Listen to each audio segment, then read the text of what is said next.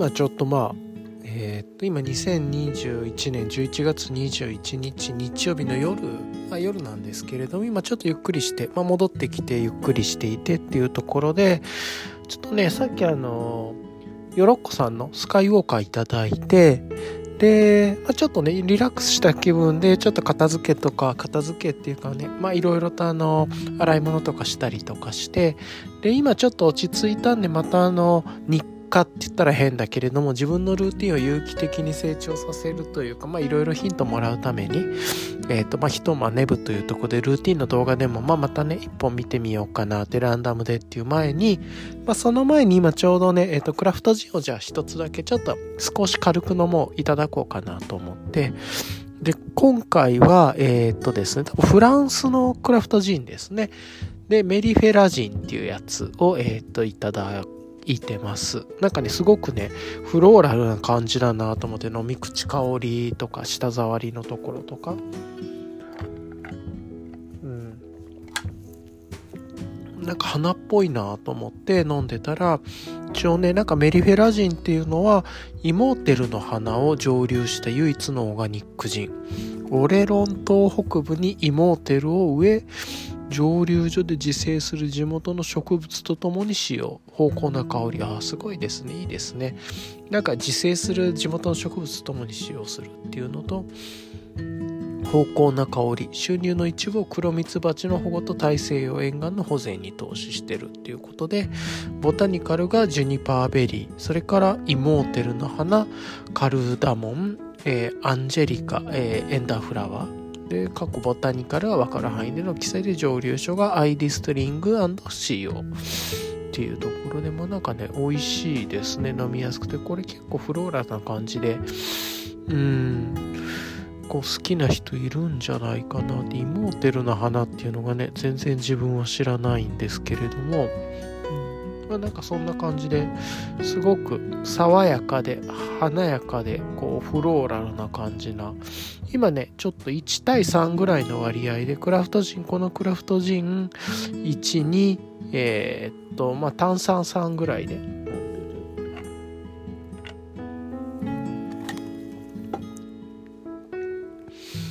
イモーテルの花っていうのは何っていうあなんかすごい可愛い花ですね黄色の。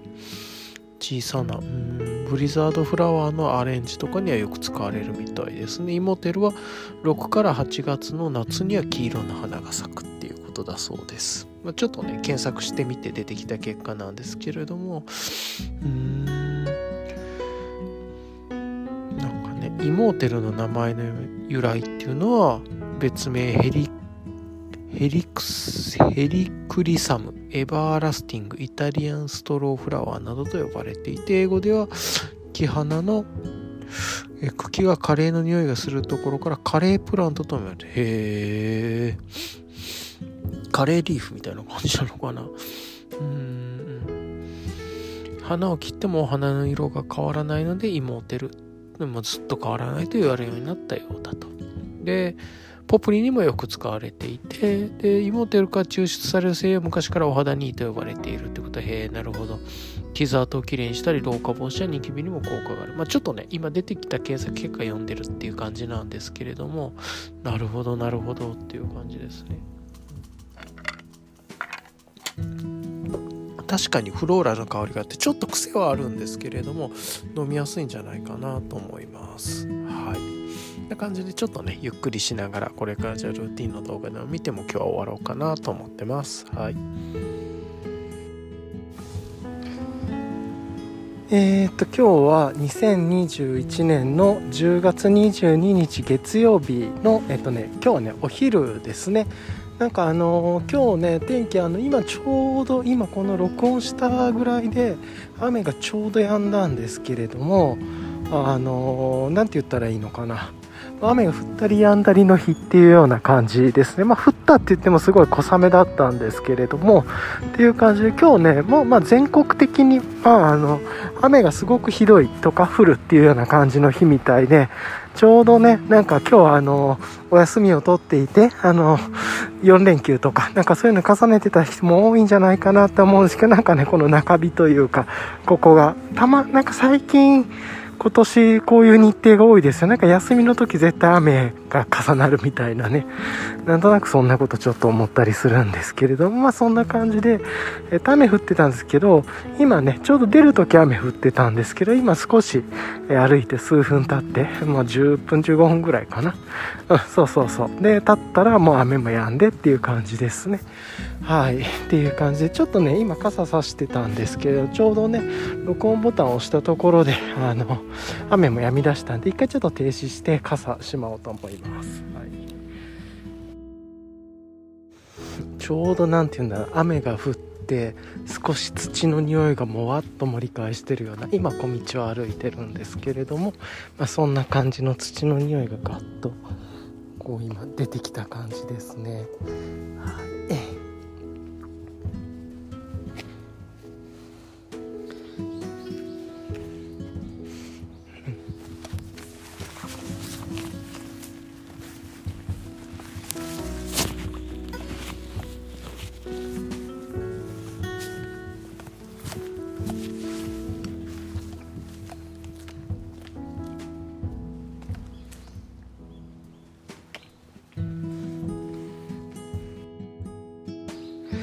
でなんかねちょっと暑くなったんであの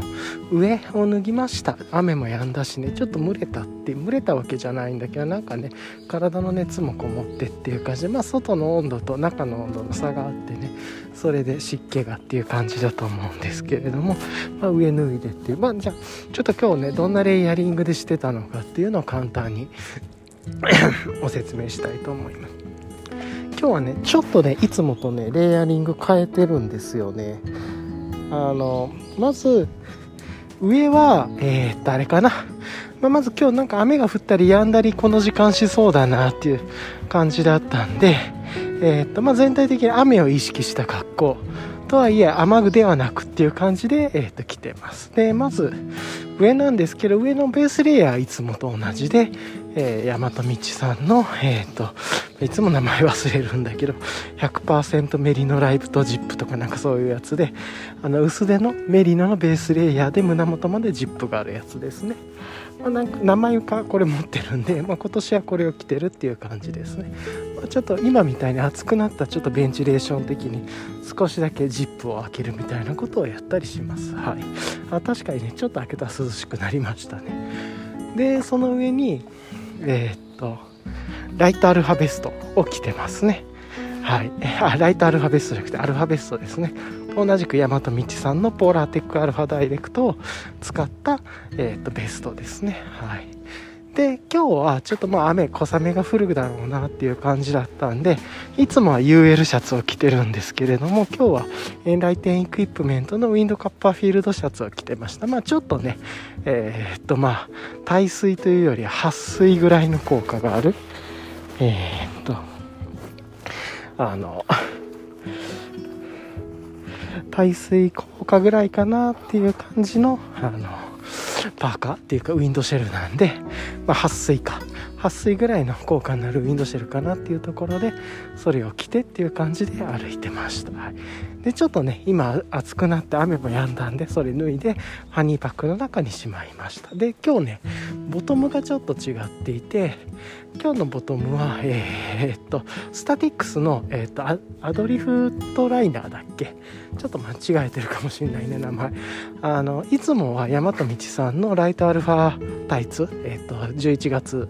10日かなぐらいに発売されて、え、っと、出た、ポーラテックアルファダイレクトのタイツを履いてたんですけど、ここ最近ずっと。なんですけど、今日は、えっと、それをやめて、え、っと、あれかな、あの、スタティックスのアドリフトライナーっていう、えっ、ー、と、オクタ、オクタを使った、テイジーさんのオクタを使った、まあ、なんていうか、いわゆる、ポラテックアルファダイレクトみたいな感じのアクティブインサレーションっていうジャンルですね。っていうのを履いてて、で、その上にいつも通りライトアルファ、えー、とライトハイポケットパンツを履いてるっていう感じです。で、プラス、まあ今日みたいにこれちょっと雨が降るなっていう感じもあったんで、えっ、とですね、今日はその上に、えっ、と、あれ、エンライテンエクイプメントの、えっ、ー、と、ウィンドカッパーフィールドシャツというか、ボトムっていうのか、これなんて言うんだっけ？いや、あの、ウィンドカッパーフィールドシャツと同じ感じのやつのズボン版ですね、を履いてます。まあ、雨が降ったらそれを回避してっていう感じで考えてたっていう感じですね。ま今ね、ちょっと雨止んだから脱いでもいいかなって思いつつ、また降ってきたらもうめんどくさいんで履きっぱでいいかなぐらいで思ってます。まあちょっと、うん、少し歩いて、あの、しばらく雨降らなさそうだなって天気予報を見て思ったら、やめるかもしんないですね、これは。はい。っていう感じですかね。はい。うん、で、っていう感じですね。で、あとね、ファニーパックもちょっといつもはね、ハイパーライトマウンテンギアのバーサ、ベルサっていうのかなをつけてるんですけれども、どうもね、あの、自分が使ってる雨傘、日傘、折りたたみ犬のこういう散歩の時に使う雨傘、日傘っていうのかな。と、え、ー、と、シーノックのボトルとか入れると、ちょっとね、バーサでは少し狭いんですね。なんかね、うまく入らないとか、キツキツになったりするんで、ちょっと雨の日とか、まあ普段使いもちょっと変えようかなと思って、今、イクイノックスのファニーバッグにしてますね。ちょっとね、容量大きめでっていう感じで、多分、止水ジッパーとかついてないんで、あんまりこう、雨に強いモデルではないとかあると思うんですけれどもジッパーの上にこうちょっとこうファスナーをかぶせるタイプ布をかぶせるタイプってこれなんだロビックなのかな素材。ちょっと素材分かってないんですけれどもまあ素材があってっていう感じでやってますね。はい。そんな感じのあのレイヤリングでっていう感じで今日はちょっといつもとね違うイレギュラーな感じでなんですけどまああのもともとは今日スタティックスの検証したいなと思ってたんですけどそこに雨が重なったんでちょっと変な感じになったっていうそうそうそうっていう感じでやってるかな。暑そうですめちゃくちゃ暑いね。なんで、まあ、いつもとねちょっとレイヤリングは違うんすけれどもそれで。動いてるっていう感じです。はい。一旦ちょっとここで。一回切ろうかなと思います。はい。でえー、っとですね、まあ、スタティックの感想なんですけどスタティックあのまずライトアルファタイツポーラテックアルファのタイツと違うところは、えー、とまず素材が、えー、とポーラテックアルファか低人のオクタかっていうところでうんスタティックスの方のドリフあドリフトライナーかな？ちょっと間違えてた。らごめんなさいなんだけど。は、えーと、低人のオクタですね。でプラスあのただのタイツみたいな感じじゃなくてえっ、とポケットがついているっていう感じなんですかね。なんでまああの実はそのショーツとかズボンを履かなくても一応そのままもあのボトムとしても使えるよっていうまあちょっとっていう感じとあとは色もねえっ、と山富さんのライトアルファタイツは、えー、と白系というかグレー系薄いグレー系なんですけれどもでこのスタティックスの方はあれですね。あの何て言ったらいいんだろう。えー、っと黒系というか。まあなんかそういう違いがちょっとあるかなっていう気はしてます。はい、えー、まあまあなんかねそんな感じなんですけれども、暑い。あの今日昨日まあね履いててあの思うのはあの普段の家使いとかで履いてたり、ちょっとその上からとライト5ポケットパンツも履いてたら、若干ね、ライあのライトアルファタイツよりもあのスタティックス、オクタの方があったかいなと思いました。で、ちょっとね、抜けの良さも聞きたかったから歩いてやってたんですけど、今日はあれですね、雨が降っちゃったから、あの、残念なことに、このエンライテンエクイプメントの上をもう一枚つけちゃってるんでちょっと検証しにくいなとは思ってるんですけれどもちょっと今一回エンライテンエクイプメントのボトム脱ごうかな。ちょっとしばらくなんか雨も降らなさそうな感じもあるんで、はい、ちょっと一回ここで切って脱いでみようかなと思います。はい。はいっていう感じなんでちょっとねちょうどあの今エンライテンエクイプメントのあのボトム脱いで薄手のボトム脱いでっていう感じではい過ごしてます。はい。ねはいまあねこんな感じでねサクッと脱いであのハニーパックにくしゃくしゃって丸めて多分 あんなボトム30ぐらいグラムぐらいなんじゃないですかね。本当に軽くてあのなんだあのでちっちゃくなるんですごくいいなと。こういうね大ぶりの雨じゃなくて小雨の時はこれぐらいでいいかなと思って、まあ、それの検証も兼ねてね持ってきてたっていう感じなんですけど、まあ、やんだんでサクッと脱いでっていう感じであの裾もねちゃんとあのエンライティングイプメントのこのボトム裾もボタン式になってるっていうんですかね。まあ個人的にはあの食コードでコードロックで止める方が使いやすそうだなとなんとなくは思うんだけどまあ多分ボタンの方があの邪魔にならないとかがあるんでしょうね。っていう感じなんでなんかね裾が広いからあのシューズ履いたままではさっと履けるんでは脱ぎ着できるんですよね。これよく考えられてんなと思って。で多分軽さ追求してるからジップではなくてっていう感じなのか。多分いろいろ検証してこうなったんだろうなと思うんですけれども。なんでサクッとね今脱いで靴履きながら脱いででハニーパックの中にくしゃくしゃって丸めてしまって 30g ぐらいなんでね全然こう邪魔にならないっていう感じで、まあ、超いいですね。はい。こういう時にはあのビスプレインジャケット？じゃなくてビスプレインパンツっていうのかな？とか同じエンライテイクイプメントのパンツとかあとは山道さんのオールウェザーとかうんとストームクルーザーとかかなモンベルとかそういうのよりも。まああの防水は期待はしてないんですけど撥水ぐらいで軽い雨ぐらいで、まあ、下ちょっとそんなに濡らしたくないなぐらいだったらちょっとお守り程度に 30g 入れておくと楽かなっていう気はします。はい。っていう感じですかね。はい。でちょっとスタティックなこのクタのアクティブインサレーションボトムの方に戻るとなんですけれども大和道さんに比べると若干あとお尻周りとか腰周りがやっぱポケットもついてる分分厚いかなっていうイメージなんでちょっとね同じライトファイポケットパンツとかいつも同じ着回してるんですけど履くとちょっとごわついたというかちょっとあの一回りこうぼってりして見えるというような単体感でですけどね気はしますね。うん。なんで自分はねなんかこのポケット使うかな みたいな感じあるんですけれどもなんかどういう条件の時にこのボトムだけになってあのアドリフトライナーだけになってポケットがあると便利かっていうのはちょっと想像がつきにくくて多分自分の場合は必ずボトム、まあ、ショーツなり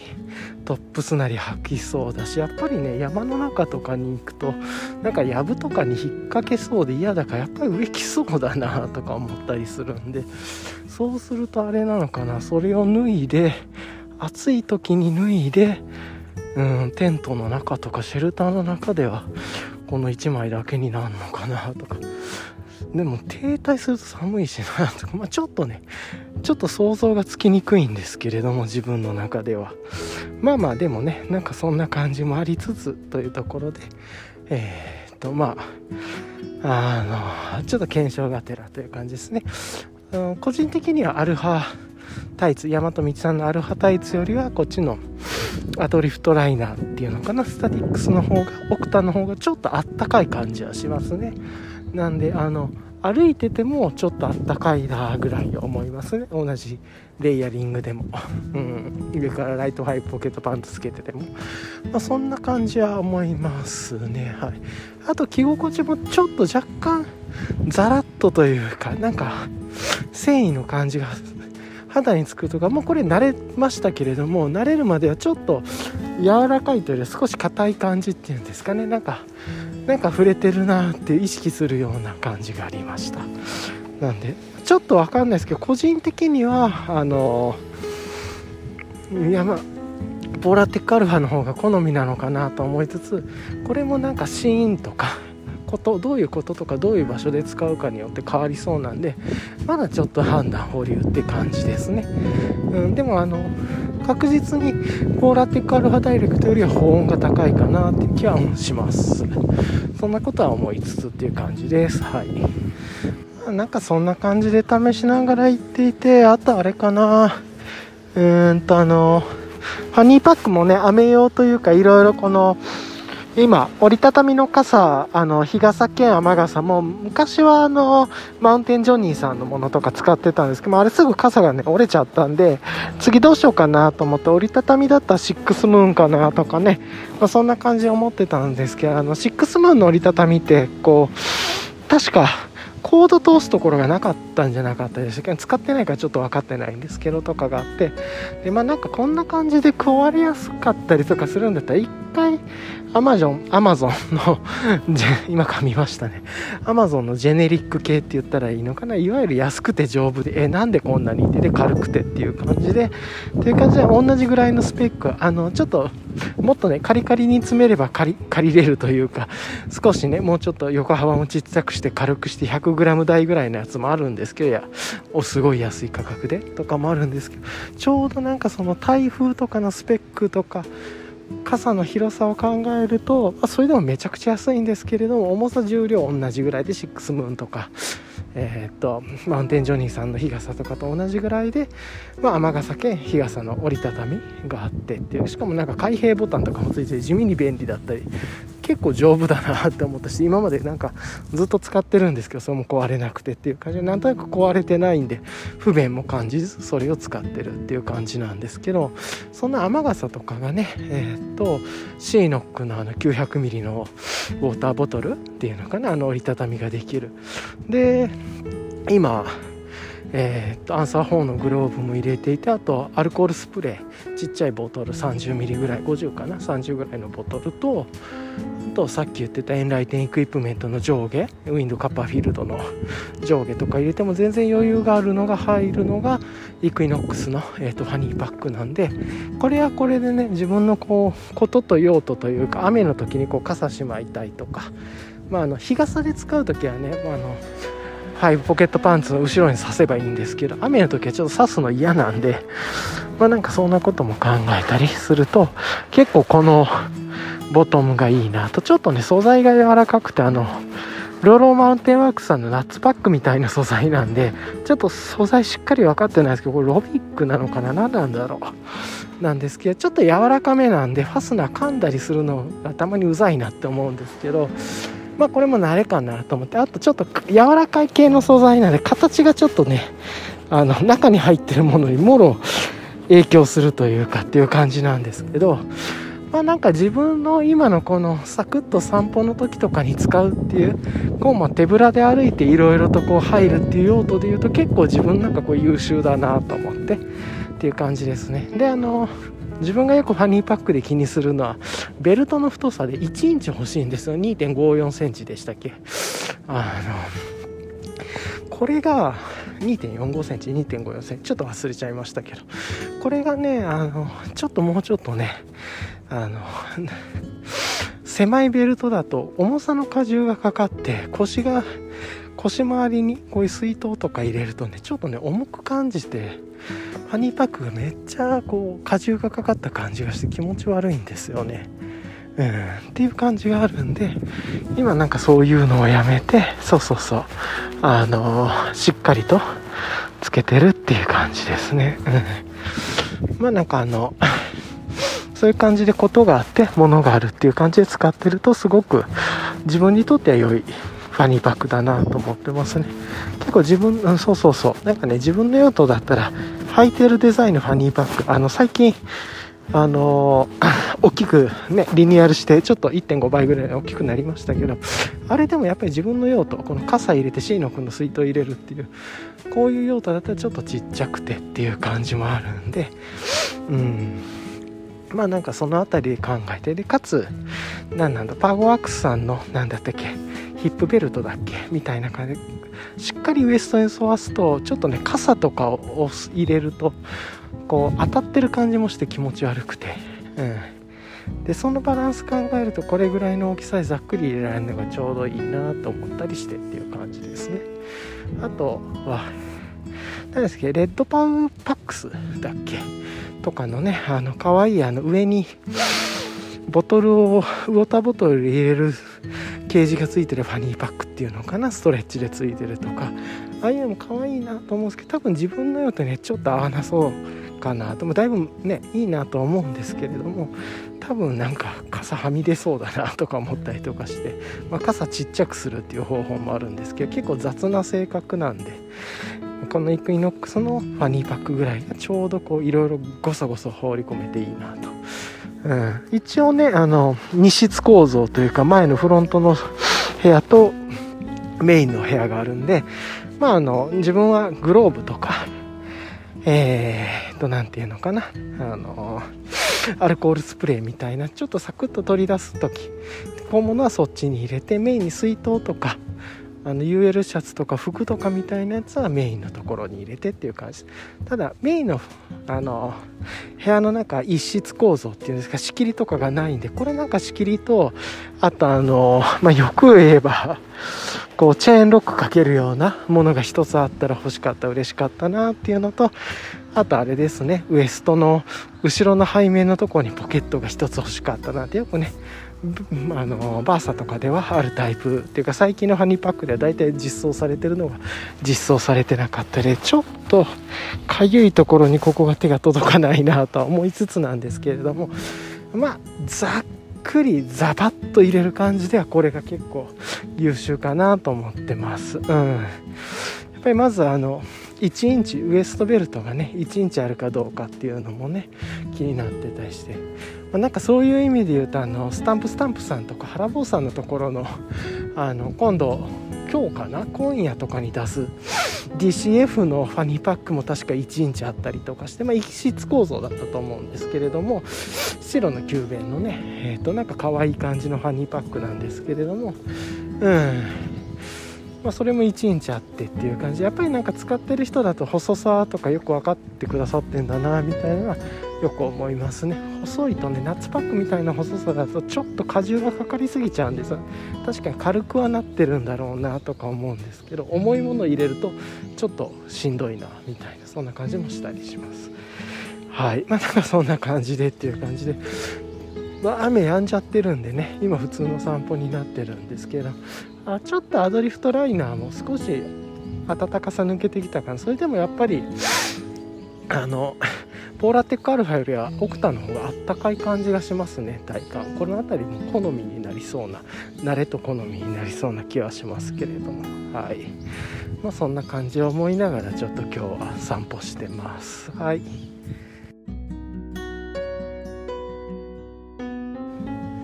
でね昨日はあのまあ、ちょっとじゃあ昨日の簡単な振り返りからしようかなと思うんですけど昨日結構ねお出かけしたりとかして濃密な一日だった夜も結構だいぶ夜更かしちゃったんで結構長くなりそうだなと思ってるんで、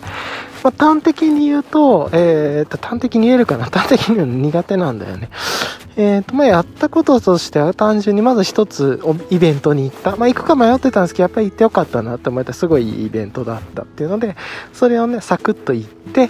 でその辺りの近くのエリアのちょっとお店を少し歩きながら回ってでその歩きながら回るときにまだ使い始めて慣れてないガーミンのインスティクトとかの、えー、とこのナビゲーション機能とかでなんか GPS に緯度経度入れて移動したりしてっていうのをやったりしてっていうまあお散歩してっていう感じですね。ね。で、これ日没とか、あの、このガーミンの時日没とかトワイライト、あの、日没になってから本当に真っ暗になるまでのトワイライトになる、終わる時間とか始まる時間っていうのも出してくれてるんで、大体それを目指してね、ちょっと帰宅しようとか思ってっていう感じで帰宅したりとかしてっていう感じで、結構ね、ガーミンのこの時計と遊びながら、あの、普通の地図のナビゲーションもスマホのナビとかね、えー、と使いながらもあるんですけど今日はね昨日はなんかちょっとあえて不便に昨日の放送でもちょっと入れてると思うんですけど不便駅を楽しもうということであえて不便駅にしてこのガーミンインスティクトのちょっとアナログなねこのゲームボーイみたいなナビの画面を見ながらざっくり方と方向とメートルだけ分かっていてあとは自由気ままに歩くっていう好きな道をっていうのやって結構ねこういう方が自分は好きだったりとかしてるのでそういう遊び方をしたりとかしてっていう感じですね。はい。で、まあ、帰ってきてゆっくりしてっていう感じで、まあ、ゆっくりしてからいろいろそのガーミンのこと調べたりいろんなことしてっていうことをやってました。はい。うんじゃあちょっとね一旦止めようと思います。はい。うんそうっすね。まあ昨日のイベントすごい結構人多いなと思って久しぶりにあんな人多いところ行ったんじゃないっすかね。うん。いやーすごく人多かったっすね。めっちゃ久しぶりですね。まあでもなんかこうコロナが明けたわけではないんだろうけどなんとなく皆さんの中でマスクとかねしてるんだけど開放感というかがあってっていう感じでそういうことは思いましたね。でちょっとねそのイベントでもあの美味しいビールが出てたんで美味しいビールいただいてっていう感じでいや初めていただいたブルワリーさんだったんですけどいや美味しかったっすね。よかったっす。あのまたねそろそろあのー、今ちょうどね缶をで作る機械とかも、えっと、海外から今ちょっと輸入されていてちょうど到着するあたりでとかって言っていて確か500じゃなくて最初350で出していくっていうことなんで最初はね機械の調整とかあるかもっていうことだったんですけれども350がそのうち出るっていう感じで、まあ、いろんなね結構いろんな種類のビールがあってあの時間帯というかその樽が空いたら次々いってるような形式だったですけれども自分はそれでいくつか何種か2種類かないただいてそんなにねお酒も自分は全然強くないんで少しだけいただいてっていう感じだったんですけど個人的に IPA すごく美味しくて好きでしたね。やっぱり鮮度が違うなっていう感じで鮮度の強みはめちゃくちゃあるなと思いましたね。こんな美味しい鮮度のやつがさっといただけてっていうのでやこれはめちゃくちゃうまいなと思ったりとかして個人的に IPA すごく好みだったですね。あ多分これここのブルワリーさんの定番商品になるだろうなみたいな多分そういう思いを込めて IPA 作っていらっしゃるみたいなことも話されていましたがまあ、そんな感じで。っていうのであとねイベントでもちょっと自分の欲しいものとかがあったりとかして、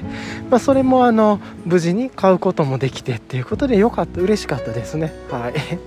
それがもうもしも、うん、なんかね到着した時からもすごい並んでたりとかしてああこれまずいかなとかって思ったんですけどまあなんとかねあの行けてと。それでも結構早めに行ってたんで前早めに行ってもうすでに並んでるっていう感じがみんなすごいなとかって思って、まあ、いつもこれあるなと思ってあと15分か30分早く行かないとこういうのって気合い入れてる人とは全然違うなって思ったり、そうそう。まあなんかねそんなことも思いつつだったんですけれども。うん。でうんそうそうそう。で、まあ、その中でえっ、ー、とまあとかあとねお目当てじゃないものっていうの意味でもいろいろとねこう出会う品物みたいなのも買ってっていうのもあってそういうのでねお話ししたりとかするっていうのもちょっと楽しかったですね。はい、っていうのとあとちょっとずっとねお会いしたいなっていうか一度ねあのまあ、お声がけでもしてみたいなぐらいで思ってた方とも少しねお話したりとかしてっていうそういうのも自分にとってはすごく嬉しい。あすごく素敵な方たちだなっていう。あこういう方たちがなんかこうフットに貢献していくんだっていうような感じを思ってすごく面白かったですね。良かったですね。はい。まあね自分はなんかそのコミュニティとかコミュニケーションとかあんまり得意な方ではないんで、まあ、少しだけお話ししてでさーっとね次、えー、っと近くのロースタリーさんに行ってっていう感じで、まあ、昨日話したように、まあ、そこでちょっとドリップの豆を、えー、っと 100g を2つとあと、まあ、芸者のドリップおすすめのね芸者で、まあ、ちょっとあっさりめのやつっていうことでそれもいただいてっていう感じでですごくね美味しくてああこれ持ち帰りじゃなくて、まあ、昨日のねあの断片でも入れてると思うんですけどこれ飲んでいきゃよかったかなってかちょっとね思って。多分あれ折り紙のアロマカップで出しされてたのかなとか思ったんですけど。まあね持ち帰りの時はこうコップだったんであそういう時にもあやっぱりボトル持っていつも思うけどボトル持っていきゃよかったなって思ったり。まあなんかそんなことを思ったりもいろいろ思ったりああ思ったりしましたね。はい。でそっから次はなんかねちょっとあのいろいろと Google マップとかで保存してたなんかエリアの気になる場所とかちょっと気にしつつそっちの方向に向かいながらガーミンの、うん、ねえっ、ー、とどうやってまずガーミンでなびるんだろうとかかっていろいろその時はねまだ分かってなくてその後昨日帰ってからいろいろ勉強したんですけれどもやっぱりことがあってものがあるっていうことですことがあるからこそどうやればいいんだろうとかどういうことが必要なんだろうって考えるっていうねことがより具体的になるっていう感じがあるんですけれど、まあ、昨日の時点ではなんかねめっちゃアナログなことやっててガーミンで一回地図を補足したところを、えー、っとそのポイントの位置情報を、えー、と緯度経度ですね。をもう一回ちょっと Google マップで見た緯度経度でを見てあ天気図で編集し直すっていうなんかどう指定するのかも分かんないですけど一度補足したポイントを編集できるっていうことは分かったらこうすると緯度経度のこっちの即位形になるんだなとかっていうのもちょっとね事前に電車の中とかで勉強してやってきたんで。まあ、そういう感じで一度捉えたポイントをずっと昨日は編集編集して遊んでたっていう感じで、まあ、これはこれで不便で楽しかったですっていうのはありましたねはいうんであれかなその後ちょっとね気になってたっていうかまあなんかアンティーク雑貨屋さんとか行ってみて、まあ、すごい雰囲気良かったですねそこも。あのちょうどね通った時がオープン時間だったんであのしかもねなんかうんうまいなと思ってあの2階建物のあの洋風っていうか昔の洋館みたいなところ建物の2階にあるアンティーク雑貨屋さんで1階にスリッパが置いててスリッパがなければ満室なんで待ってくださいねっていうでスリッパがあったら入れますよということでこれめちゃくちゃ分かりやすい満室コントロールだなと思ってめちゃくちゃいいなって思いましたこれは。ものすごいちょっと感動したレベルですね。っていう感じであスリッパでこれでコントロールするのかっていう。いやこれは結構昨日学びがあったというか、うんうん、なんか入室コントロールとかそれを一回スリッパ製にするみたいな。スリッパを使い回しするのがいいどうかみたいなね問題もあるのかもしれないですけど、まあ、一旦置いとくと。それめちゃくちゃ面白いなと思ってすごく勉強になりました。発見がありました。スリッパでコントロール。でねそのアンティーク雑貨屋さんはちょっとこう政治が炊いてるような、うん、ああいい匂いだなって多分政治だと思うんですけれども結構いい感じの政治炊かれているような感じでまああこの匂いいいなとか今日家帰って政治炊こうかな とか思いつつなんですけれどもまあなんかそんなことをあの思いながらちょっとねまあささっと出て次はまああの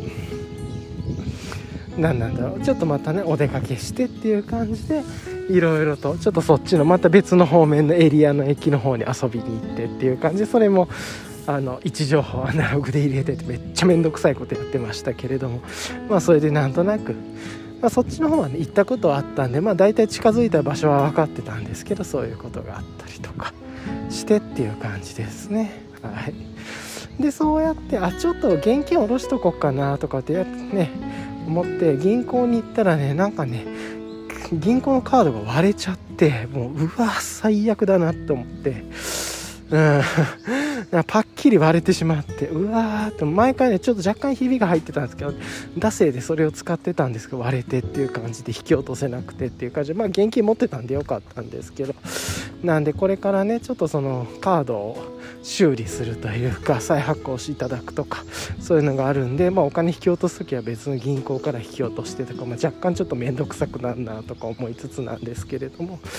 うん、たまにねやっぱり現金使うことがあるんで、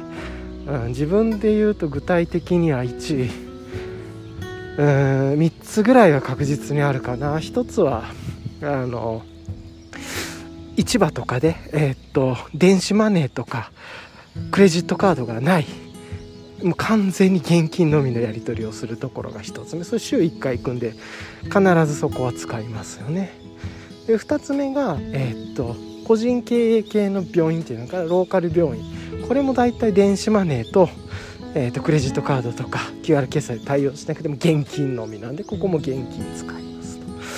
3つ目があれですかね。あの海外のね UL ガレージメーカーさんとかからちょっと買った時に金額とかものによっては関税がかかってでその時にあの直で受け取る時に関税を、えー、とお支払いすることもあるんでその時も僕が今までやったケースでクレカとか電子マネーが使えたケースがなくて全部現金なんで大体この3つぐらいがあるんでやっぱねある程度現金いるなと思っていてうんまあ、そういう意味で言うとちょっとね本当はね完全に QR コード決済とか電子マネー決済で行きたいんですけど現金いるなと思って、まあ、銀行のカードなんでちょくちょくいるなとか思ったりはします。はい、まあねまたちょっと銀行のカード再発行するとかそういう事務手続きやり方とか調べてちょっとやっていこうかなと思いますこういう感じで言うともうまさにねあのカードが破損したっていうことが起こってなんでじゃあそれがカードが必要っていうことになって物があってじゃあその物を手に入れるためのプロセスでどうやったらそういう再発行の手続きがいるんだろうとか調べて、まあ、その調べたことをちょっとね Notion とかなんかにメモっておくと、まあ、良いんだろうなって思ったり、まあ、調べたりとか、まあ、なんかするっていうのがあるのかなと思いますがはい。うん。面倒くさいなと思うんですけどまあしょうがないですよね。っていう感じかな。はい。でまあそんなことがあって、まあ、結構ショックだったんですけれども、まあ、気を取り直して結構ポジティブにまあいっかって言って、まあ、壊れたらしょうがないから再発行だなとかと思ってでちょっとねいろいろとその何回か行ったことのあるお店さんに行ってみたりとかしてでちょっとね昼食遅めの昼食も食べに行ったりとかしてあとボトルショップさんもねちょっとね空いてないところがあったんですけど初めて前から行きたいなと思ってたボトルショップさんがちょうど時間が空いて行けたりとかしてっていうのもあったんでまあそこで、ね、ちょっとだけあのビール買ったりとかしてっていうのもやりつつでもうちょっとした日が暮れそうだなっていうことで本当はねイベントにもう一回戻って美味しいビールなんか違うのいただきたいなと思いつつまあちょっと日が落ちる時間とかもあったりとかしたんでうんもうちょっとあまり遅く行ってもねっていうのとあまり遅く行って迷惑かけるのもあれだなと思ったんでギリギリに行ったりとかしてなんでまあちょっとそこから離れて帰宅したっていう感じですね。はい。で帰宅してからえー、っとあれかな。あの うんとちょっとね物をちょうどねその出てる間にこう自分がお譲りしてもいいかなと思ってるものを引き取ってくださってる方もいて今日予定ではねなんか昨日の時点で大雨ぐらいで考えてたんで今日の朝持っていくの辛そうだなと思っても昨日戻ってきて雨降ってなかったんでサクッとねあの持って行ったりとかしたりして。でそうするとね自分が今まで使ってた梱包材っていうのかながちょっとね実はサイズが間違ってたっていうことも分かったりとかして受付の人と話したら「うんそうそう。あマジっすか」って思ったんだけどでそういうのも親切にいつもはねあのこうロッカーとかに入れてるんですけれども、まあ、親切に教えてくださったんで結構そういうの学びになってそういう梱包材とか大量に買う前だったんでめっちゃ良かったなと思ってあらなんか今公園のトレイルコースがちょっとこうロープが引かれててなんだ入れなくなってるエリアがありますね。まあいいんだけど。まあなんかねそんなことがあったりしつつっていう感じで。まあなんか戻ってきてからもドタバタして。うん。でまあちょっとねお風呂に入って落ち着いて。でいやもうちょっとゆっくりしたいなと思いつつなんですけれどもまあゆっくりしようかなと思って昨日あれかな。えっ、ー、と昨日はね最初の1本目をクラフトビールまあ最初の1本目っていうのはイベントでもちょっといただいたりとかしてたんですけれどもヨロッコさんのスカイウォーカー IPA あのラガーとかピルスナータイプっぽい IPA って言ったらいいのかなをいただいてうん。でそこからあれかなえー、っとよろっこさんのいただいてからゆっくりしたなんか落ち着いたなって気分になりながらちょっとねえー、といろいろと調べ物をしたりそのイベントの様子インスタグラムとかでハッシュタグとかストーリーズとか見たりとかしたらちょっとゆっくりして。であれかなあのその後でアブノツルさんのゴーヤかな？を生生酒っていうのかな？いただいて。飲んでゆっくりしつつ。ああ違ったかな？その前にあのクラフトジム飲んでました。多分この断片の最初の方に入ってると思うんですけれどもあのなんかボタニカルのフラワー使った。あそうそうそう。そのクラフトジンをいただいてね。ちょっとあだいぶ花の香りがすんなとか思いながらあの割っていただいて。あそうそうそうそういただいてたんだけれども。それいただいてまあ、すっきりした気分で。あなんかちょっと爽やかで花の香りとかねさっきのあのお昼によった雑貨屋さんの政治とかもそうなんですけど香りってね結構リラックスする効果もやっぱりあるなと思うんでそれ花の香りとかで落ち着いて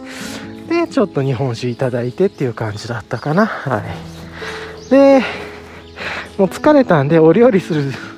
元気もなかったんで、まあ、軽いサラダとかケールのサラダとかあとはあれかな？あのー、お刺身？えー、っとまあちょっとねえー、っとその前の日に買ってたゆでタコとか？え、っとマグロとかのお刺身とアボカドのお刺身いただきながらまあちょっとゆっくりす日本酒ゆっくり飲んでも疲れたなと思いながら過ごしてましたね。でちょっとね YouTube とかでそのうーんガーミンの今使ってる自分がインスティクトっていうモデルなんですけれどももう一個上位モデルっていうのかなバッテリーがいっぱいあってかつ地図とかもはっきりしてる表示のモデルとかもあってそれとの具体的な違い何なんだろうなとか特にナビゲーションでの違いあるのかなとか思ったんですけど画面とかそのね画面に地図が入ってる入ってないとか地図表示ができるとかカラーとか充電の容量とかって以外では基本的に同じ機能ができてるっぽいなと思ったんでじゃあもうちょっとこのゲームボーイみたいな不便な不便益の場所で遊ぼっかなと思ったりして、うん、なんかその辺りもちょっといろいろ調べたり、うん、あとそれって海外から輸入したらどうなるんだろうとか思ったんですけれども多分日本独自のなんか百名山の地図とかいろいろ入ってたりあの省営者のトポでしたっけ？あの山の地図とかも全部入ってるみたいなんでそういう意味では日本版買う方が便利そうだなと思ったりして、まあ、ちょっとそういうハックとかあるのかもしれないんですけどまあまあなんかそんなこと思いつつ今は今使ってるガーミンでいいかなとか思ったりうんなんかそんなことをちょっと調べたりしてなんかすごくこう無意味じゃないですけれどもっていうのと、うん、あとこのねガーミン自体もあのどうやってその座標指定じゃなくて地図から指定すんのかなとか思ってね。で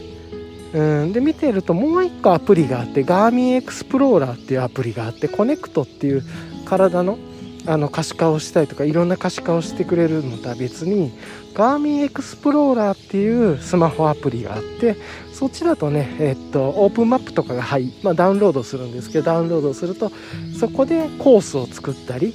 えっと、ポイントを指定したりすることができてそれをガーミンとコネクトすることができるんですね動機が。なんで昨日ねまずちょっとそのいつも行ってる今歩いてる散歩コースのポイントを地図からダウン地図でダウンロードしてちょっと自分でコース作ってみて今そのコースを歩いてるっていう感じですね。でなんかそんなことやったりとかしてでそういうのができるようになるといろいろとあの山系の山レコさんとかかな？の地図で作ってそれをダウンロードして何形式か忘れたけど。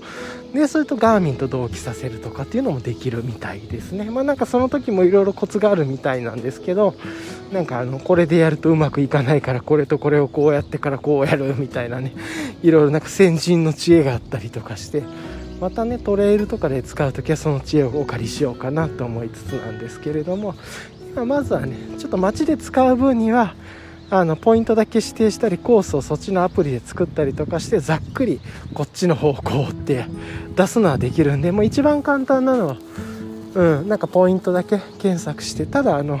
オープンマップだからお店の名前とかはね日本のがなんか出てこなくてそのアプリからは、ね、大体近いところ行ってポイント指定するみたいな感じなんですけどポイントさえ指定しといたら大体ここに行きたいなみたいな感じなんです大体方向が分かってっていうところがあるんで、ね、まあ、ポイントポイントで押さえたいところがあったら何点かポイントしてそれをもとにえー、っとガーミンに送るっていうこともできるんで、まあ、スマホと連動すればそういうこともできるんだなっていうのでもうちょっとアナログの不便益な遊びもできそうだなと思ったりもしました。はい。まあなんかそんな感じですかね。そんなことをちょっと思いつつ遊んでみてるっていう感じです。まあなんかね昨日そういうことを調べたりいろいろアプリをダウンロードしたりとかしてた。結構遅くなってでで遅くなってからああじゃあもういいかなと思ってもうちょっとビール少し、まあ、だいぶ水飲んでたんですけれどももうちょっとだけ飲もうかなと思って昨日もうずっとね今国産のブルワリーさんが家にストック多いんですけどワイマさんの、えーと、メガモリヘイジだったっけな？トロピカルヘイジとかなんかそれをちょっと開けてでいつもはねチューリップとかに入れるんですけどパイントとか昨日あのステンレスのタンブラーに入れてまあまあ冷えてる感じの手触りであったり温度触りがあったりとかしながら平時いただいてやっぱりねグラスで飲むのとステンレスの薄いタンブラーとかでいただくのでまたね味が味とか感触が変わったりとかしてあメガモリトロピカルヘイジだっけ？ワイマさんのワイマーケットブリューイングさん。これこれで飲む方が美味しいかもなと思ったり、まあ、気分もあったのかもしれないですけどっていう感じでそれいただいてでなんかね調子に乗ってその後もワイマーケットブリーイングさんのトレジャーハンター IPA からこれもちょっとラガーっぽいというかピルスナっぽい IPA だったんですけどスカイウォーカーとちょっと似てるなと思ったんですけどそれも少しいただいてっていう感じでなんか昨日ちょっと夜遅くまでねビールを飲んじゃってっていう感じがありました。はい。で、まあ、そんなことやりながらなんですけれどもえー、誰かな昨日の習慣っていうかで言うとまあ人のルーティンを学ぶ学ぶっていうところであの1日1個ね、えーと、YouTube の動画を見るようにしてるんですけど、まあ、簡単だしなんか飲みながらとかでぼーっと見れるんでっていうので本当は昨日やめようかなと思ったんですけど、まあ、ちょっと1回やっとこうかと思ってやって昨日はねなんかすごいサラリーマンの方で資格の勉強とか筋トレとか仕事全部頑張ってるもうフルスタックで頑張ってるような方の1週間のルーティンの様子をこうコミカルなテロップツッコミテロップを入れながら編集されてる動画でっていう感じのもの見ましたね。はい。でまあなんかその方が副業もしていたりとかっていう感じでなかなかすごいなんか壮絶な1週間だなと思いながら見てたんですけれども多分リモートだからっていうのもあって、えっと、就業が多分10時からで多分9時45分にパソコンログインというか会社側のパソコンログインすればそうそう OK みたいな感じでまず朝7時台ぐらいかなに起床したら、えーとまあ、歯磨くなりなんかあの顔洗うなりしてでそっか資格の勉強なんかうん、会計士の公認会計士かなんか海外の会計士かもしくは英語だったかな。なんかちょっと忘れたんですけどなんかの勉強をぶわーっとやってで10時ぐらいから会社モードに切り替えてで夜の9時か10時ぐらいまで仕事されてそれが終わったらパッとえー、っとお風呂を沸かしつつジムに行くっていう10時とか11時ぐらいから。でそっからめちゃなんかこうハードそうな筋トレっていうのかな器具を使ってっていうのをがっちりやって帰ってきてお風呂にはさっと入ってでそれから寝られるのかなでも11時半とかになってて寝られるのかなと思ったらそこから勉強、まあ、もしくは、えー、っと読書。まあ、確か勉強だったと思うんだけど、えー、っと資格の勉強をやってっていう感じで、まあ、常にパソコンのモニターにねポモドーロタイマーとかなんかタイムを出しながら多分分刻みで時間管理されててでそれが終わってちょっと一段落ついたら次はえー、と仕事の復習だったり予習とか準備をわーっとやってでそれで12時半とか日付も超えててでそっから読書。先輩に勧めてもらった読書とか今後の知識になる読書っていうのをして大体寝るのが1時半ぐらいで。でそこからまた7時とか8時前ぐらいに起きて、まあ、たまには8時半ぐらいちょっと寝過ごしたみたいなのもあるんですけど、まあ、とにかくなんか出社前は勉強してでたまにちょっとカフェに行ったりとか気分転換で行ったりとかしてお昼とかも食べたり夜ご飯も作ったりとかして、ちょっとインスタントの焼きそばみたいに作ったりとかしつつ、まあ、とにかく夜遅くまで働いて夜遅くからジムに行ってハードな筋トレをしてされてで何て言うんだろうものすごいなと思ってでそっから戻られてから勉強であったりとか仕事の復習とかしてなんかねその日でいうと月曜から始まってたと思うんですけれども金曜日に大きな仕事のなんかこう目標みたいな成果発表というか仕事の獲得なのかな？プレゼンみたいなそういうの準備を入念にされつつ資格の勉強もして元気に仕事もオンラインで出社してでかつ仕事の就業が始まる前に副業もされてたりとかされてるみたいであのその勉強の合間と仕事の始まれる前に副業のこともこなしてとか。いやなんかもうスーパーマンみたいな方だなと思いつつまあ日々のねコツコツした努力とルーティンを積み重ねてそうやって蓄積されてらっしゃるんだろうけれども完全になんかこういう方がいるから社会が回っていて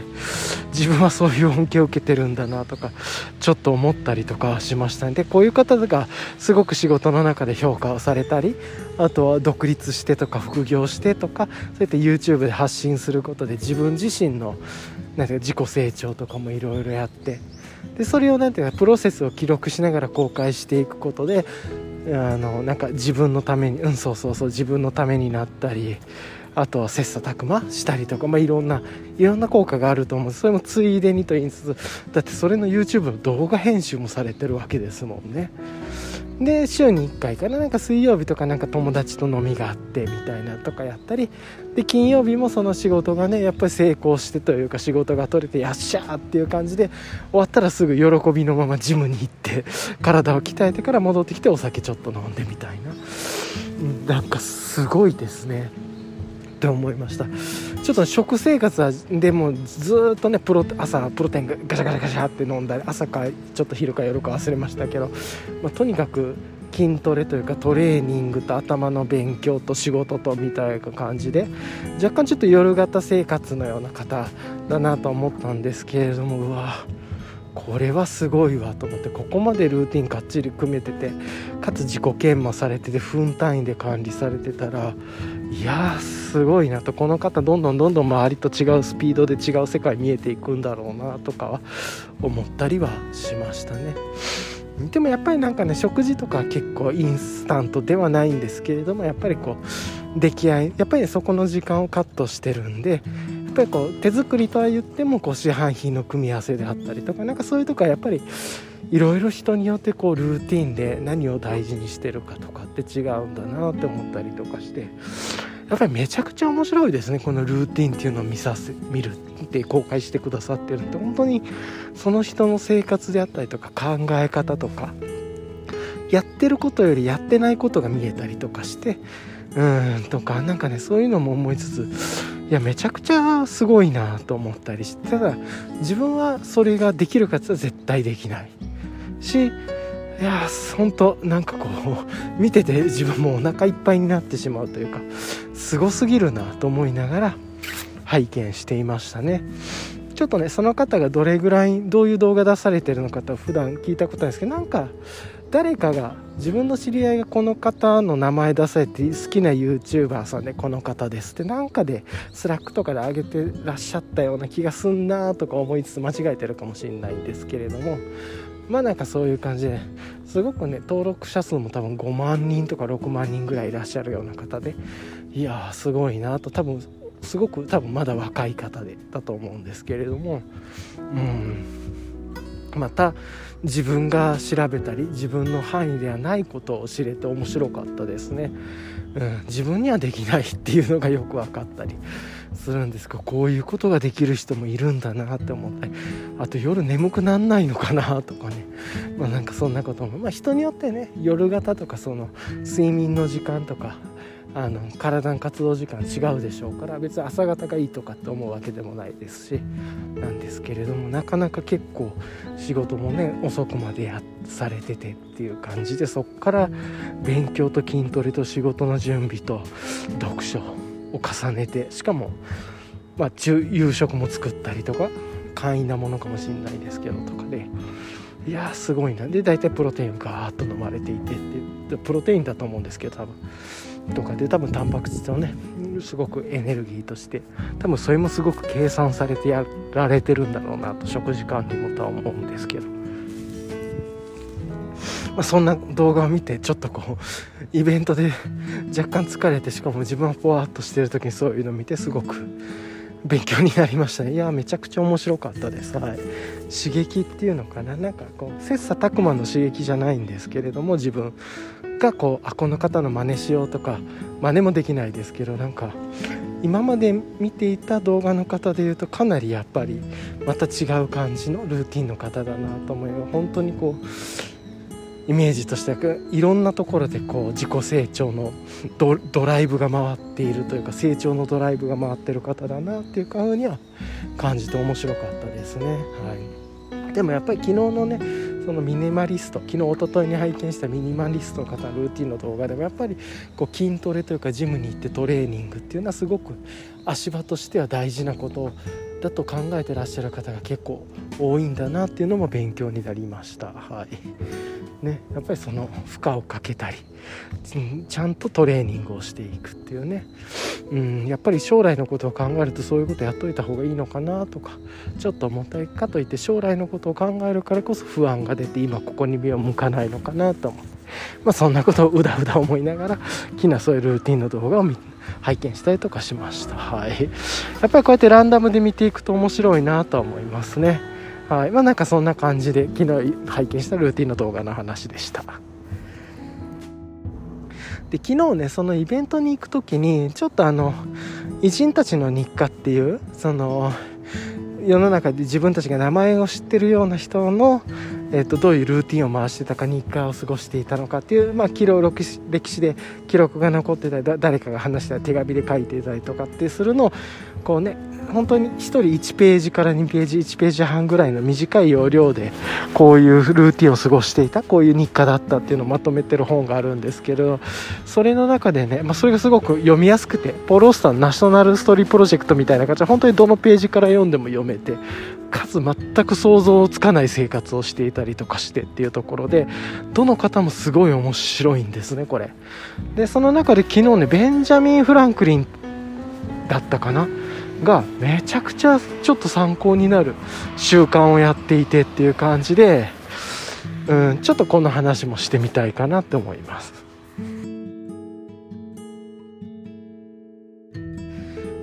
まあ、ななんかね何かというとちょっとね僕もその本でサクッと見ただけで昨日それ調べようかなって思ったり今朝調べようかなと思いつつやってこなかったんですけれども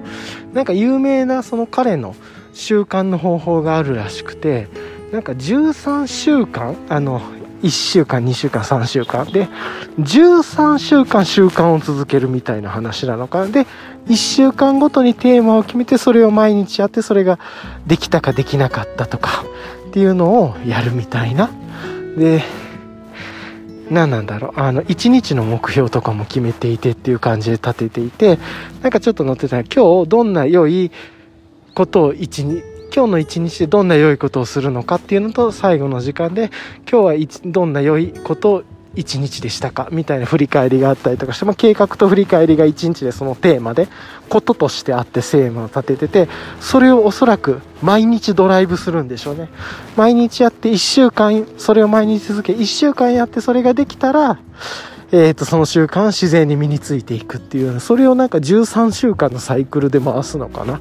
ちょっとその本の中だけだと断片でしか書いてなかったのでもうちょっと調べた方がいいなと思ったんですけど、まあ、とにかく1週間1つのテーマを決めてそれをずっと考えたりやったりその時間を取るっていう。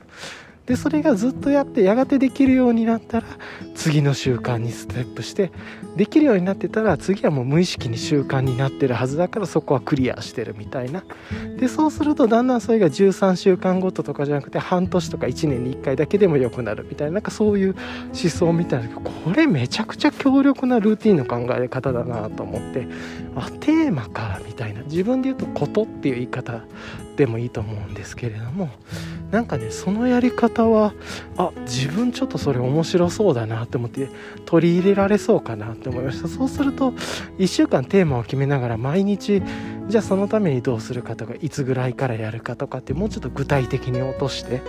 でそれについてまたねこうやって振り返りすることもできるんで足場として結構やりやすそうだなみたいな。感じがあってしかもそれが自然に身についていたルーティンから外していて次のルーティンをするっていう。うん。でね多分あのそのなんか良い人になるためにはみたいななんかね善良な人間なんか徳の人間なんかそういうためにやってたみたいなのあるらしいんですけどちょっとここはまだ詳しく分かってないんでまた深掘りがいるかな調べてみるかなと思うんですけども面白かったですね。で最後まで彼ができなかった習慣がえー、っと物を片付けて元の場所に戻すっていう習慣が一生できなかったらしいですね。どうしてもできなかったっていう。そんだけすごく毎週毎週週でやってるんだけど物を片付けたり元の場所に戻すっていうのがどれだけやってもできなかったらしいって。なんかそれもねちょっと嘘か本当か分かってないけどその「偉人たちの日課」っていう本のベンジャミン・フランクリンさんの箇所に書いてました。面白いなと思ってそれだけできる人でもそれは苦手だったんだとか。あとはなんかね彼は後半空気浴っていうのを習慣で取り入れるようになるらしいんですね。なんかねそのお風呂に入るとかっていう未水浴かなっていう要はいわゆる入浴っていうのはなんかどうも苦手だったらしくて後半は空気に触れる。多分起きてなんか多分その空気に触れながらうんそうそう。あの朝の時間を過ごす1時間とか1時間半とか過ごすすごく調子がいいみたいなその空気と身体性みたいなことをやってうなるほどなみたいな。なんかそれ結構有名な話らしいんですけどその本で書いてるなんですけどまあねなんかねそういうことをやるちょっと手前のその空気浴が習慣になる手前の話の時代の話だったらしいんですけどもそういうことをやっていてっていうのがあってなんかねその視点ちょっと自分があって思ってヒントもらった感じがして確かに1週間テーマ、まあ、1週間なり2週間なり1ヶ月なり10日なり3週間なり何でもいいと思うんですけどとにかくそのテーマを立ててやっていくみたいな。でプラス大スパンも考えておくっていう。要はその1週間と13週間みたいな。ちょっとその1週間とか13週間とかの理由とか分かってないんですけれどもそれが自分に合う方法でっていうので言うと例えば自分だったらちょっとこう部屋の片付けのことを考える。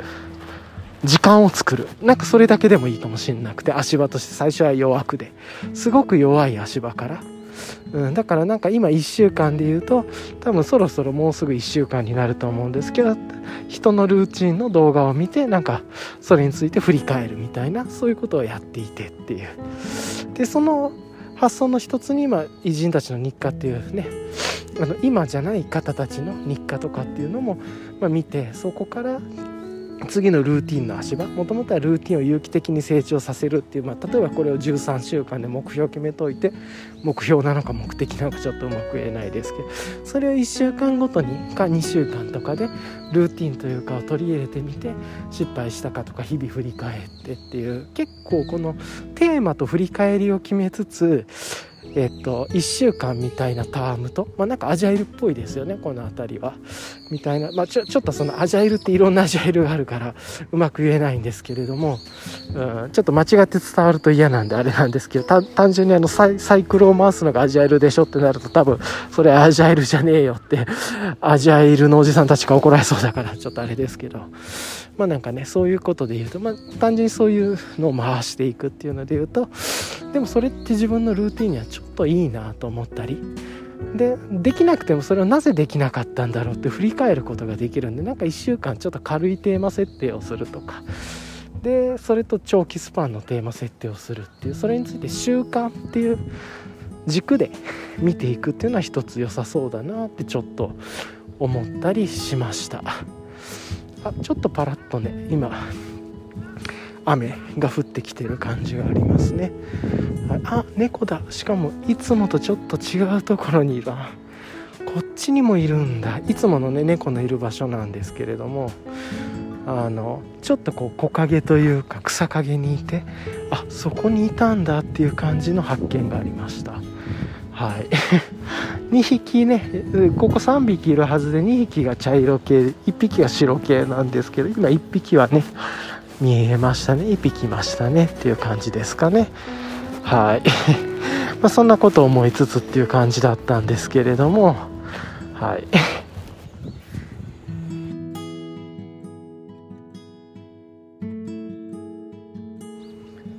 まあねそんな感じでというなんかねそのベンジャミン・フランクリンのその習慣についての考え方ってもうちょっと調べてみてもう少しそのどういう考えだったのか多分ね、まあ、調べてきたらいろいろと文献だったり、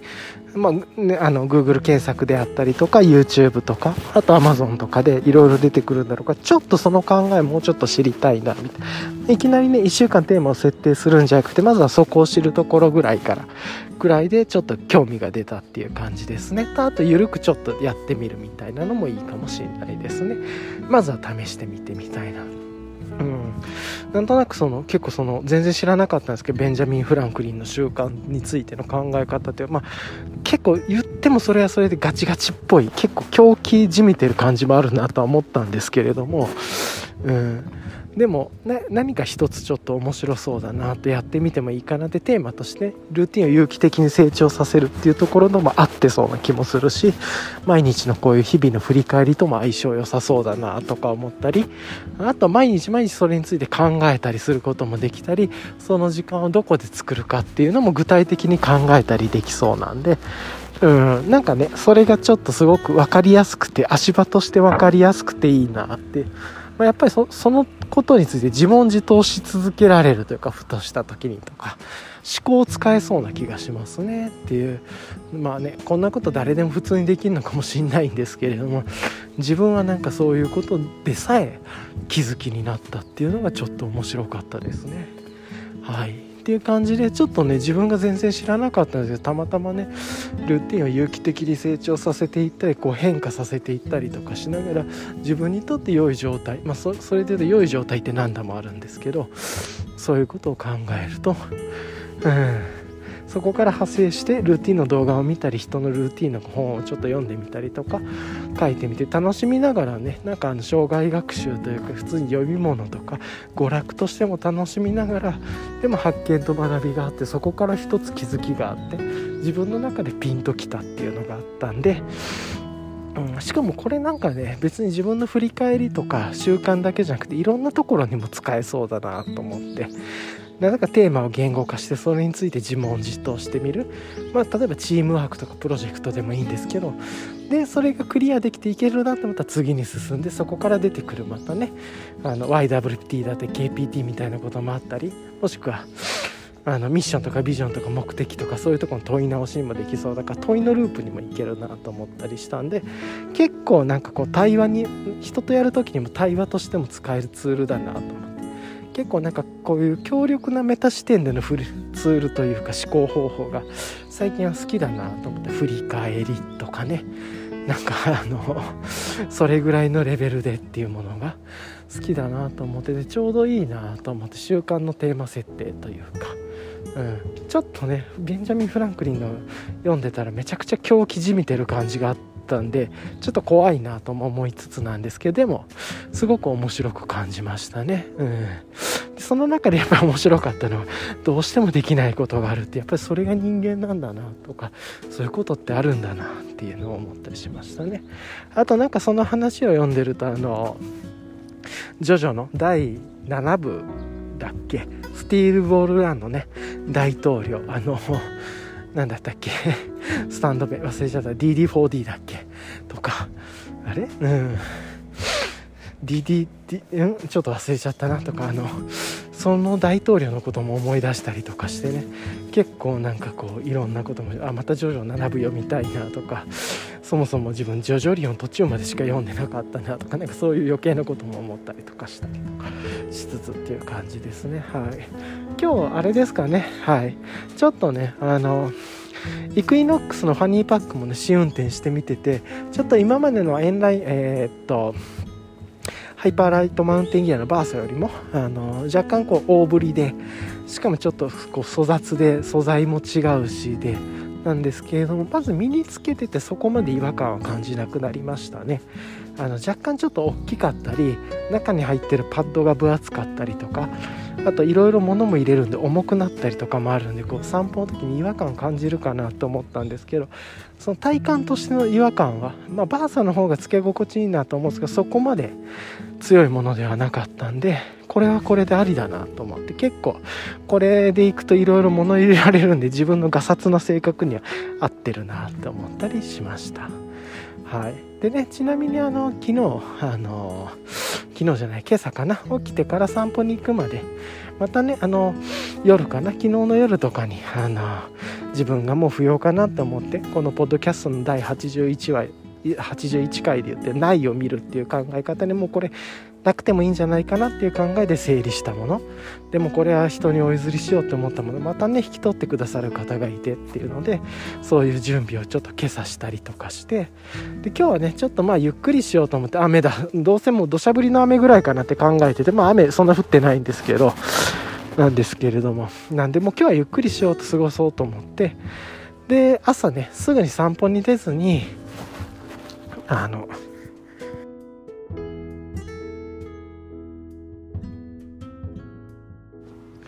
なんか朝もねすぐに散歩に出ずにちょっとやろうと思ってあのこのファニーパックイクイノックスのファニーパックの、えっと、コードっていうのかなあのジッパーについてるコード全部外したりとかしてで自分のあの好きな、えー、っと細めの、えー、っとガイラインリフレクションがついてるガイラインに変えてっていう感じででちょっとね長さとかも変えてやっぱりちょっとイクイノックスのやつ最初ガイライン短いなとか思ったりとかしたんでついてる初期からついてるやつそれをちょっと長めにするみたいなことをやってみたりとかしてちょっと遊んでみたっていうのはありますねはい。まあ、そんなことやりながらガイラインを改造したりとかしてっていうのとあとそうするとねハイパーライトマウンテンギアのバーサとこのイクイノックスをまあたまに両運用するかしないか分かんないけれどもまだってなると自分がよくあのこうやって今必ず使うのが温度計？まああの温度計で言うと一応ねガーミンでも見れるんですけれども今の本当の温度計じゃなくてそれは別のデータから取ってきた温度計なんでこのデジタル温度計見て今で言うと16.4度で湿度87%なんですね。まあこういう温度と湿度。まあ本当はもう一つ自分は風速計も持ってるんですけど風速計はちょっと今持ってきてなくてなんですけど湿度と温度ぐらい。まあ温度は最低いつも日々知っておきたい。体感のレイヤリングの練習も兼ねてるんでこの散歩でそうするとねバーサとこのイクイノックスのハニーパックまあ他にもハニーパックが出てきた時にその温度計を付け替える必要があるなと思っていて自分そのハニーパックのコードそのさっき言ってたガイラインのところに結びつけてるんですね。でデジタル温度計が最初からついてるこの何て言うんだろうマジックベルトみたいなのを使うと吸便ファイバーがちょっと削れるとかっていうのも分かったんで使ってて擦れるとずっと擦れると。でこれダメだなと思って外来に直付けしてたんですけどそうすると付け替える必要が出てくるんでどうしようかなと思って。でじゃあそれでうまくどうやればいいかなと思ったら S ビナーのあの S 字タイプのカラビナっていうのかな。これのちっこいやつがちょうどそのデジタル温度計のカラビナって付けの隙間にしっかりカラビナだけでつけれるようになったんでそこに S ビナのカラビナをつけてほんでファニーパックの外来にそれを付け替えるみたいなね。これ他のあのちっちゃい系のちっちゃいあのいくつか持ってるカラビナ他のカラビナじゃうまくいかなくて。っていう感じでどうしても。でこの S ビナの一番ちっちゃいタイプの S 字型のカラビナだったらうまくいくっていうのも今日やってみて分かったりとかしてそういうこうデジタル、そうそうそう、デジタル温度計を付き替えるための、こう、ちょっとした仕掛け作りとか、そのファニーパックのガイライン替えとか、なんかそういうことやってるとね、自分の道具を自分のために使いやすくしてっていう感じもあって、すごくやっぱり楽しいんですよね。で、こういうのもやってると慣れてくるしっていう、うん、っていう感じで、まあそんなこと考えつつちょっと今日はいろいろとこのファニーパックとかカスタマイズしたり、あの、エンラインエクイプメントの、あの、ボトムをちょっと今日は試してみようかなと思って持ってきたりとか、あとは、えー、っと、スタティックスの、えー、っと、定時オクタのアドリフトライナーかな？をちょっと履いてきて検証しようと思って。いて、なんか今日はね、結構検証とかいろいろしてる日だなと思ったりしました。っていうのと、ちょっとその習慣で言うとベンジャリン、ベンジャミン・フランクリンがやってた、そのテーマを決めて、毎日そのテーマを最初に決めて、で、後で振り返るみたいな、それを1週間やってループで回しつつ、13週間っていう周期でなんかやっていくとか、なんかねそういう習慣作りとかなんかこういうとこはいろいろヒントがあってちょうど良いなんか休日になったなと思ったりします。ちょっとね今雨がまた強く降ってきたんで一旦止めようと思います。はい。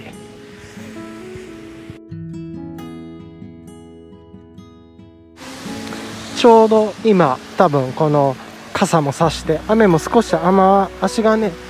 あの出てくる時よりもちょっとまあ強い。って言ってもまあ傘とあのーこのハイパーライトマウンテンギアのあの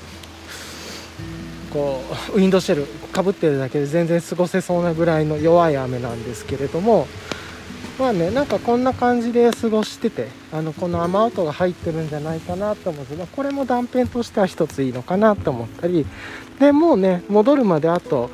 えー、と地図でね、あのこの散歩コースを全部入れてたんですけれどもあと 173m、170m ぐらいで戻るっていうのとコース外れずに歩いてたみたいなとこも出たりとかしてなんかなかなかねこのガーミンというかこの地図ナビゲーションコース設定のテストとかもできたりとかして、まちょっとずつですけれどもね自分がやりたいことに対しての練習とか実験ができていて、まあ、ちょっといい感じだなと思ったりはしました。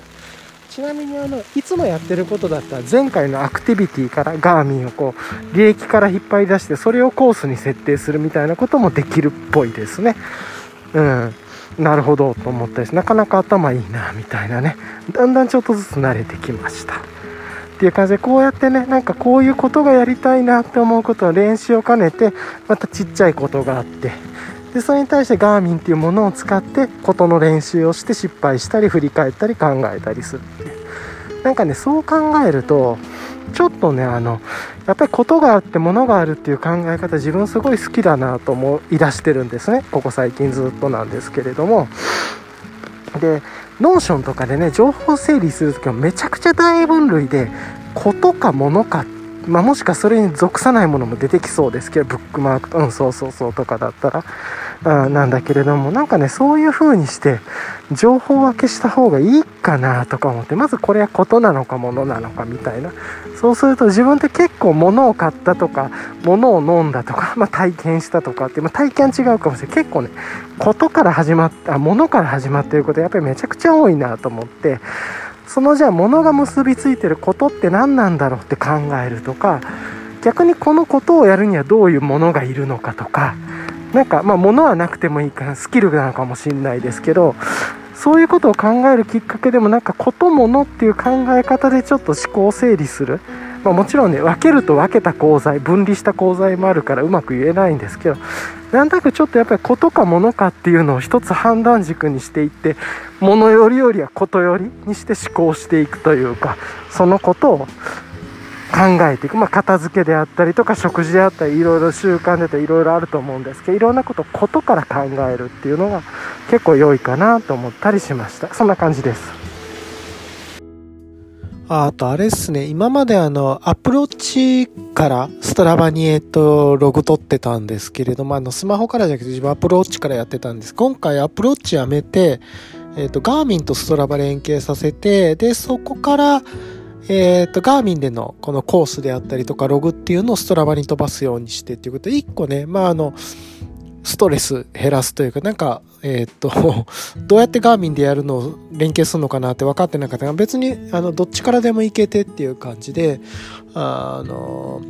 ガーミンのアプリからでもストラバ接続できるし、ガーミンコネクトから。で、ストラバからもガーミン選べ、えー、っと、デバイスとして選べるしっていうことで、自分は今回ストラバの方から、なんか、えー、っと、ストラバのアプリの方からやったんですけど、なんかね、ガーミンの方からちょっとうまくね、オース認証が通らなかったりとかして、なんかうまくそこに行くと弾かれるみたいな感じだったんで、うん、多分なんかウェーブサファリの、